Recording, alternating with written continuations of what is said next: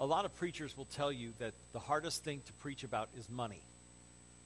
A lot of preachers don't like preaching about money. And the reason is because it kind of hits you right in the pocketbook. It hits you right there where, you know, it's the one thing we, the last thing we want to give up is money. So we're going to talk about money today. No, we're not going to talk about money today. I personally, for me, the hardest thing to preach about is forgiveness. Now, it's not God's forgiveness of me. I can talk about God forgiving me uh, for days on end. I love to talk about how God forgives me. You know, I'm sure you like thinking about how God forgives you. So we'll talk about God's grace, we'll talk about His love, we'll talk about His mercy, we'll talk about His forgiveness. We love talking about God's mercy and forgiveness. That's the vertical relationship of forgiveness.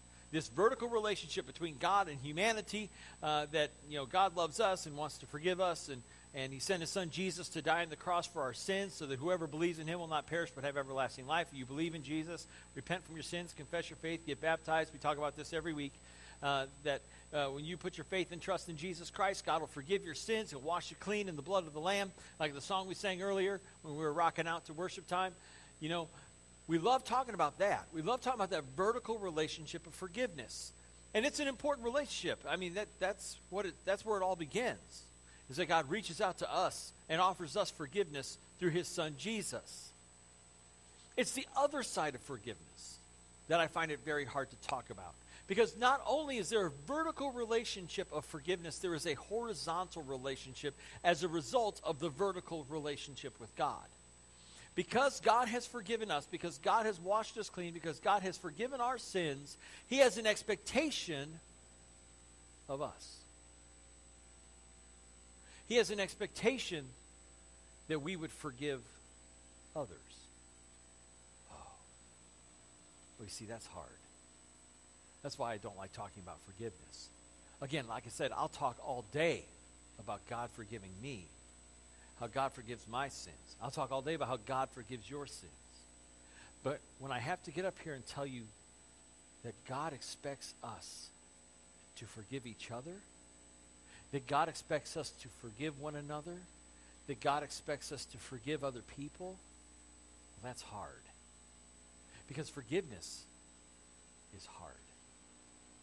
In Colossians chapter 3 verse 13, this is what it says. It says, "Forgive as the Lord forgave you." Forgiveness begins with God. God reaches out to us. The offended reaches out to the offenders and he offers them forgiveness. And he says that we can be forgiven by his grace through faith in Jesus. But then he takes it a step further and says, not only, not only do you receive my forgiveness, now you must share it with others. You must give forgiveness in that horizontal relationship. You got to be willing to forgive each other. And that, like I said, is hard. And that's what we're going to talk about today. We've been talking about the Lord's Prayer since the beginning of the year. We've talked about different aspects of prayer and how we should be people of prayer and how we need to pray. Prayer is just communication with God, and we who are in a relationship with God, this is how we communicate to Him is, is through prayer.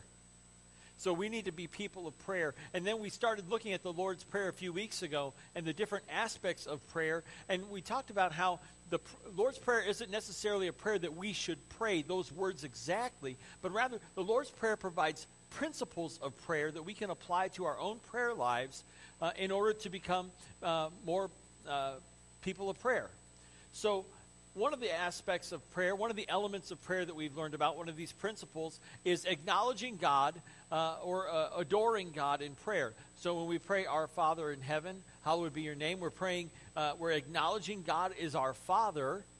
Uh, we are also adoring Him, we are praising Him. So one of the aspects of prayer is to not only uh, acknowledge God as Father, but to praise Him and to worship Him in prayer. When we say, Hallowed be your name, we're saying your name is holy, your name is special. You, God, are special and holy. So we pray, Our Father in heaven, hallowed be your name. Your kingdom come, your will be done on earth as it is in heaven. We not only acknowledge God and adore him, but we also submit and surrender to him. We submit and surrender to his will and to his way, to his rule and his reign in our lives. We submit to God and his will.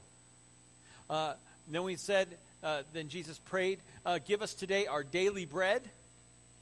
And we acknowledge God as our provider. And the key to prayer, I believe, the key to prayer is humility and having a, a, a, posture of humility before God when we pray. We acknowledge Him as Father. We acknowledge Him as King. We acknowledge Him as our provider. And today, today we're going to talk about how we acknowledge Him as our forgiver. We're going to acknowledge Him as our forgiver. If you've got your Bible, turn to Matthew chapter 6, verse 12. And we're going to look at verses 12 and then verses 14 and 15 as well. Because Jesus gives us a principle of prayer about forgiveness and then he expounds on it a little bit further in verses 14 and 15. We'll get to that a little bit later on in the message. But today we're going to look at verses at verse 12, chapter 6, verse 12. If you've got your Bible, grab it and turn there. If you didn't bring one, you can grab one out of the chair in front of you. It's on the, the rack in front of you. It's on page 685. Or if you have your Bible on your uh, smartphone or on your tablet, you can look it up there using your favorite Bible app.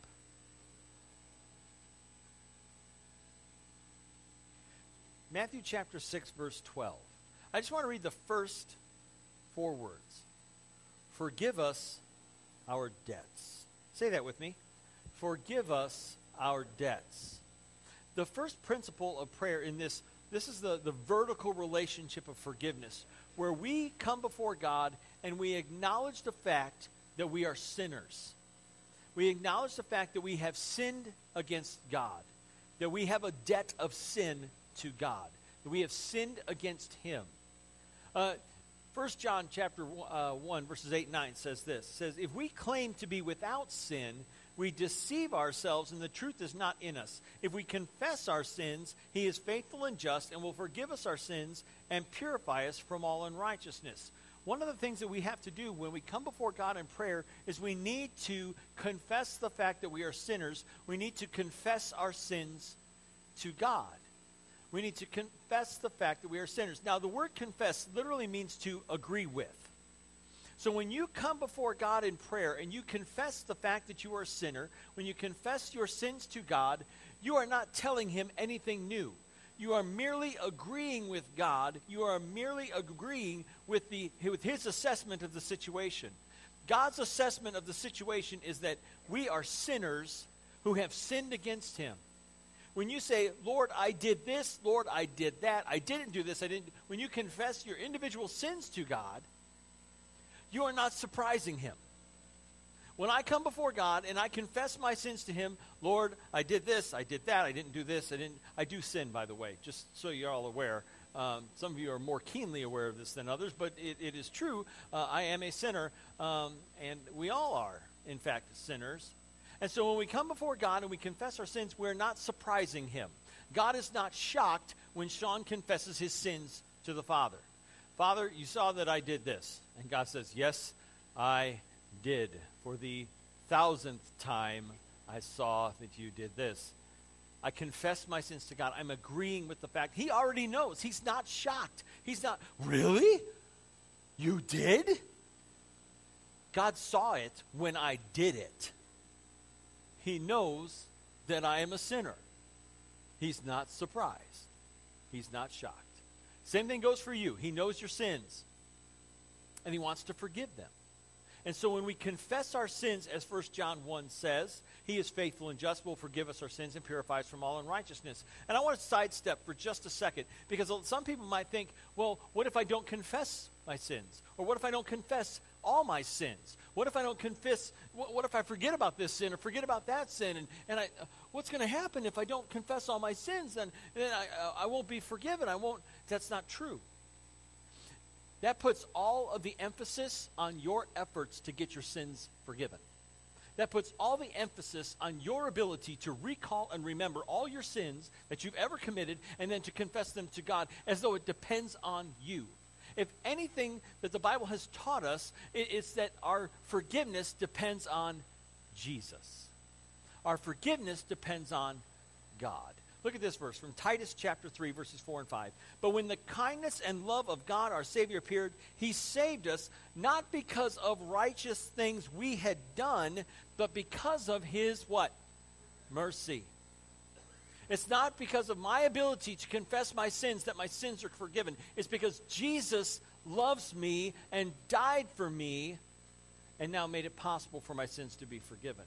It doesn't depend on me.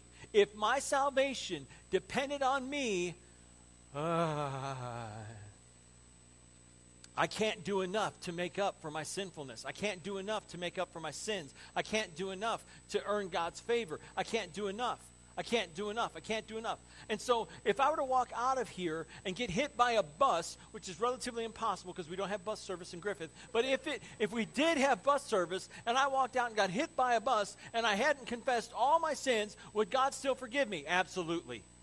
Because my my forgiveness depends on his grace and his mercy, not on my ability to do anything. It's about Jesus. That's the vertical relationship of forgiveness. We like that one, don't we? I love the vertical relationship of forgiveness. I love the fact that God loves me and that God forgives me, that He has grace and mercy. I love that. But there's more to forgiveness than the vertical. Look at the second half of verse 12 of chapter 6, Matthew 6 12. Give, uh, forgive us our debts as we also have forgiven our debtors. Forgiveness begins with God. Forgiveness begins with Jesus. But then there's an expectation that the forgiveness that we have received, that we would share it with other people. That we would realize just how much we've been forgiven. That we would realize how much God has forgiven us.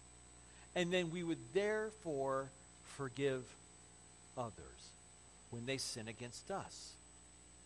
And that, my friends, is hard. It was hard for the disciples. You know how I know? Because there's a passage we're going to look at for just a minute.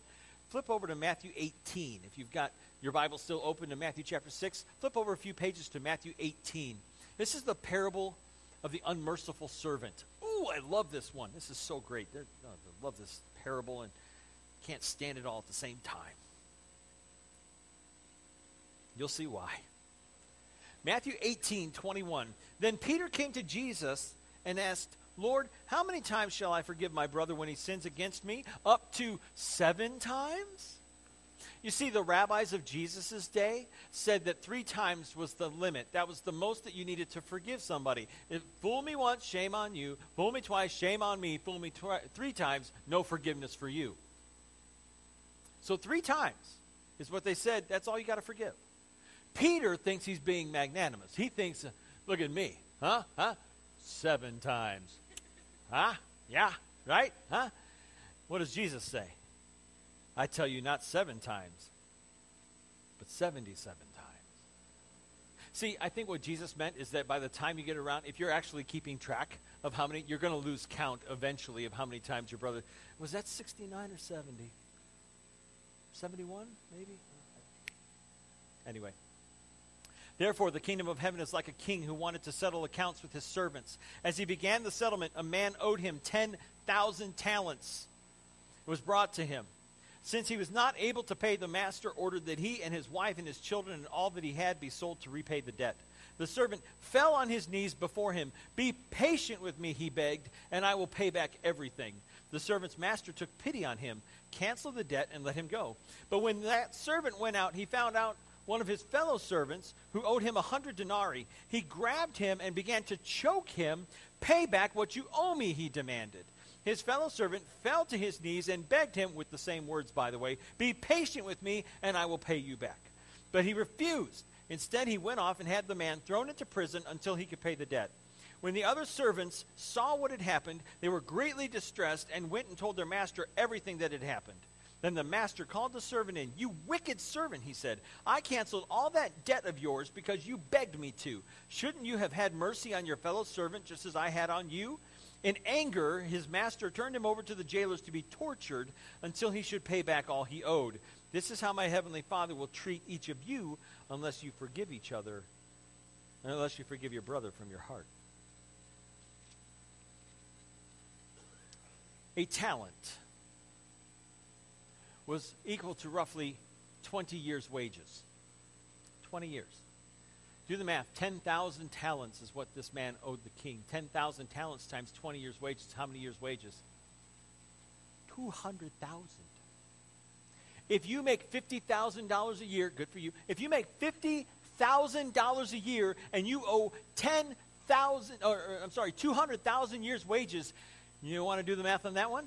Pull out your calendar. $10 billion. The king had a momentary lapse of reason because for some reason, I, I, imagine like this first century version of Shark Tank, and the guy walks in and says, I need $10 billion to start my business. And the king's like, okay, sure, okay, yeah, here, cut him a check for $10 billion. And the guy goes out and he blows it. And the king is like going through his books one day. He goes, Whoa, $10 billion. I need this guy to come see me. And so he comes in, says, Hey, where's my $10 billion? Be patient with me, and I will pay you back everything. This guy owes the king $10 billion. And he says, Be patient with me and I'll pay you back. I'm going to go out and I'm going to win the Powerball 10 times in a row. Right? I'm going to go out and win the 10 Powerball 10 times in a row and then I'll pay you back. Be patient with me and I will pay you back. King says, You know what? I'm a merciful kind of king. I'm going to cancel your debt. You, you walk out of here debt free. And I imagine the guy's walking out going, I'm going to pay him back. I'm going to pay him back. I'm going to get myself some scratch offs. I'm going to pay that king back. As he's leaving the palace, with the words, I've canceled your debt, ringing in his ears, he sees Joe. Hey, Joe, I'm going to start paying the king back right now. You owe me a hundred denarii. Now, a denarius was worth a day's wage. So he owes him 100 days' wages. If you make $50,000 a year, again, good for you. If you make $50,000 a year and you take that 50000 you divide it by 100, or you divide it up into a day's wage, it's about $160 a day. So now the, Joe owes him, you know, it's not chump change. He owes him about $16,000. So he owes him about 16 grand. He's like, well, I'm going to start paying the king back right now. And Joe, give me my money. He grabs him, begins to choke him. Pay me what you owe me falls to his knees. Same words. Be patient with me and I will pay you back. And he says, No, throw him in prison until he can work off the debt. Somebody's always watching. Somebody's always watching. Because there's the servants of the king going, Wait a minute. That don't sound right. And they go tattletale on the guy. King, by the way, the guy who, the $10 billion man, remember him? Yeah, uh, we just saw him do this. King is mad. I mean, angry. Calls the guy in. Says, Don't you remember what I just did for you? I forgave you this huge debt, and you couldn't do the same for someone else? I don't know what $10 billion dollars worth of torture feels like. I don't want to know. This guy found out. He ordered him to be tortured until he could pay it back. Ow. and then Jesus says, This is how it will be for you. You do not forgive your brother from your heart.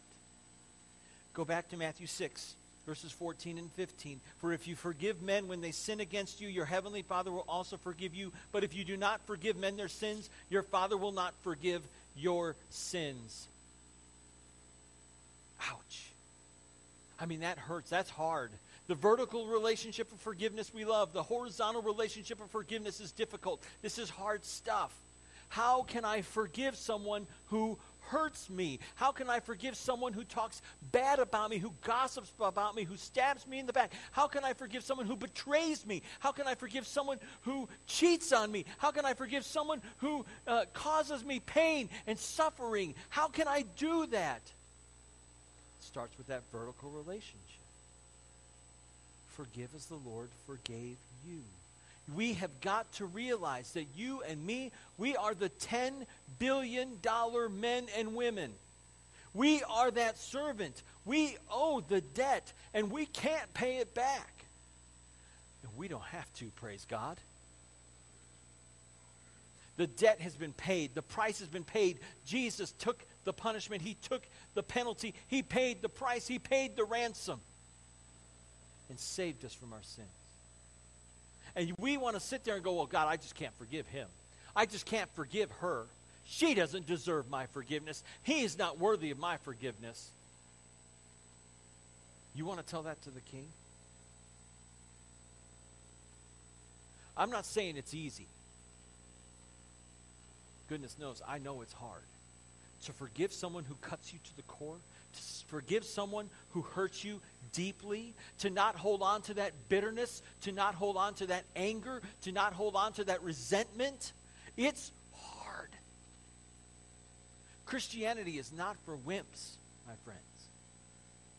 It's hard.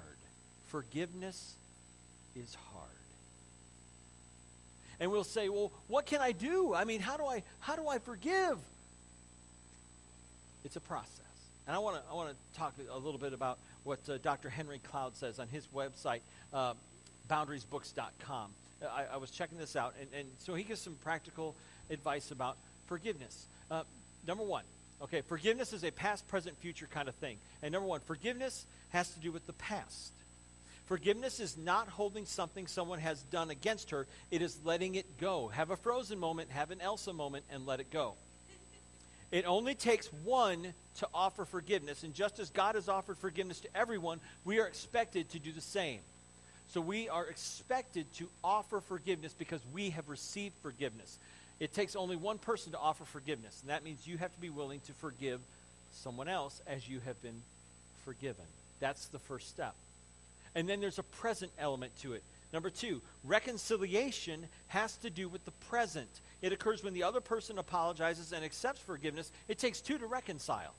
So there has to be a reconciliation after there is forgiveness that we can come back together. Now, that does not mean that we do not set boundaries. That does not mean that we do not set healthy boundaries to protect not only ourselves, but to protect them as well.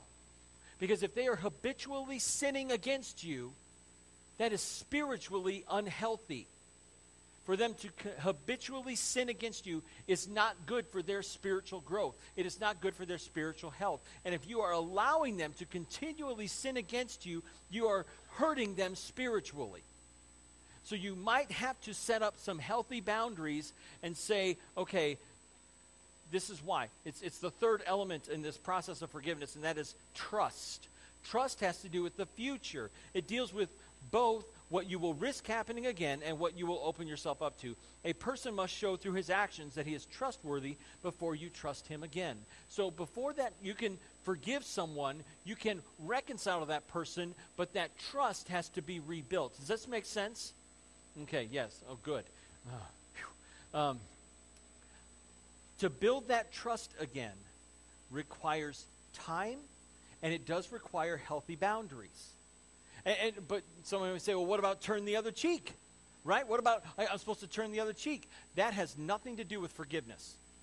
That is a passage where Jesus is talking about vengeance. And an eye for an eye and tooth for a tooth. That is about not taking vengeance, which is part of forgiveness. Part of forgiveness is saying, I'm letting this go.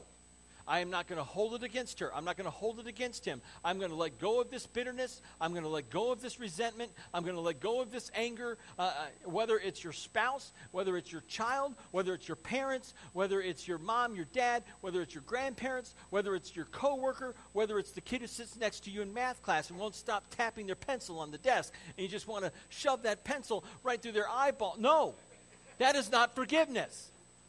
There needs to be forgiveness. Okay? And you set those healthy boundaries. Can I move my desk, please? you set those healthy boundaries to protect not only yourself, but to protect them as well. And so when we get to the point where it's time to forgive, again, this horizontal relationship of forgiveness can be very, very hard. And I'm not going to stand here on the stage and tell you that it's easy, because it's not. There are some people who have a very forgiving spirit, and they will forgive time and time again, and for them, it's not a problem. I am not one of those people. Don't cross me. No. We're called to forgive as we have been forgiven. The vertical relationship of forgiveness leads to the horizontal relationship of forgiveness. And get this, all right? This, I just want to leave you this. When we realize how much we've been forgiven, we open up the channel of God's forgiveness in our lives to flow to others. That make sense? When we realize just that we are the $10 billion men and women, and our debt has been forgiven, it opens up that channel, that river, that, that for the river of forgiveness to flow right through us to other people. It starts with understanding how much we've been forgiven, how much it cost God to forgive us, how much it cost Jesus to forgive us. That's what we have to realize. I want you to do me a favor. I want you to just do a little exercise with me. I want you to close your eyes for just a moment. Okay, close your eyes. And I want you to picture that person. You know who I'm talking about. That person that you are having a hard time forgiving. Whatever it is that they did, the, the sting of it hurts so bad. The sting of it is so real. It's like it happened five minutes ago. It could have been the person who talked about you, the person who was gossiping about you, the person who told lies about you, the person who stabbed you in the back. It, it could be the person uh, who betrayed you, who uh, the person who annoys you.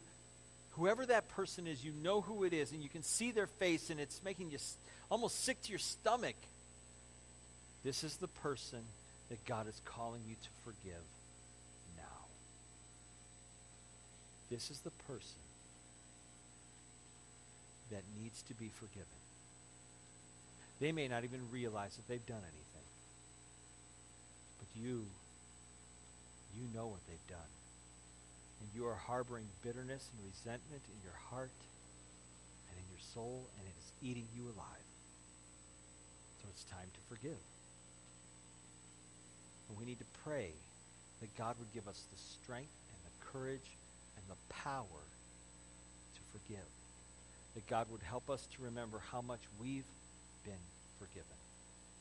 So I want you to picture that person's face. And now I want you to picture three, crown, three nails and a crown of thorns. Three nails and a crown. Because that's what it cost God to forgive us. Open your eyes. C.S. Lewis said this to be a Christian means to forgive the inexcusable because God has forgiven the inexcusable in you. Let me read that one more time. To be a Christian means to forgive the inexcusable because God has forgiven the inexcusable in you. And when we realize how much we have been forgiven, we can forgive others. So may God remind us May God remind us each day this week of how much He has forgiven us so that we in turn can forgive others. Let's pray. Heavenly Father, forgiveness is hard. It's hard to forgive when we've been so hurt. It's hard to forgive when we've experienced so much pain. Lord, I pray that you would help us indeed to be people of forgiveness to not only just receive the forgiveness that you've given to us, but to share that forgiveness with others. God, we need your strength. We need your help to forgive. So I ask today that in the mighty name of Jesus, you would indeed give us that strength and that power to forgive. Thank you for your forgiveness. Thank you for your son, Jesus, who secured our forgiveness by his death on the cross. Help us to forgive. In Jesus' name.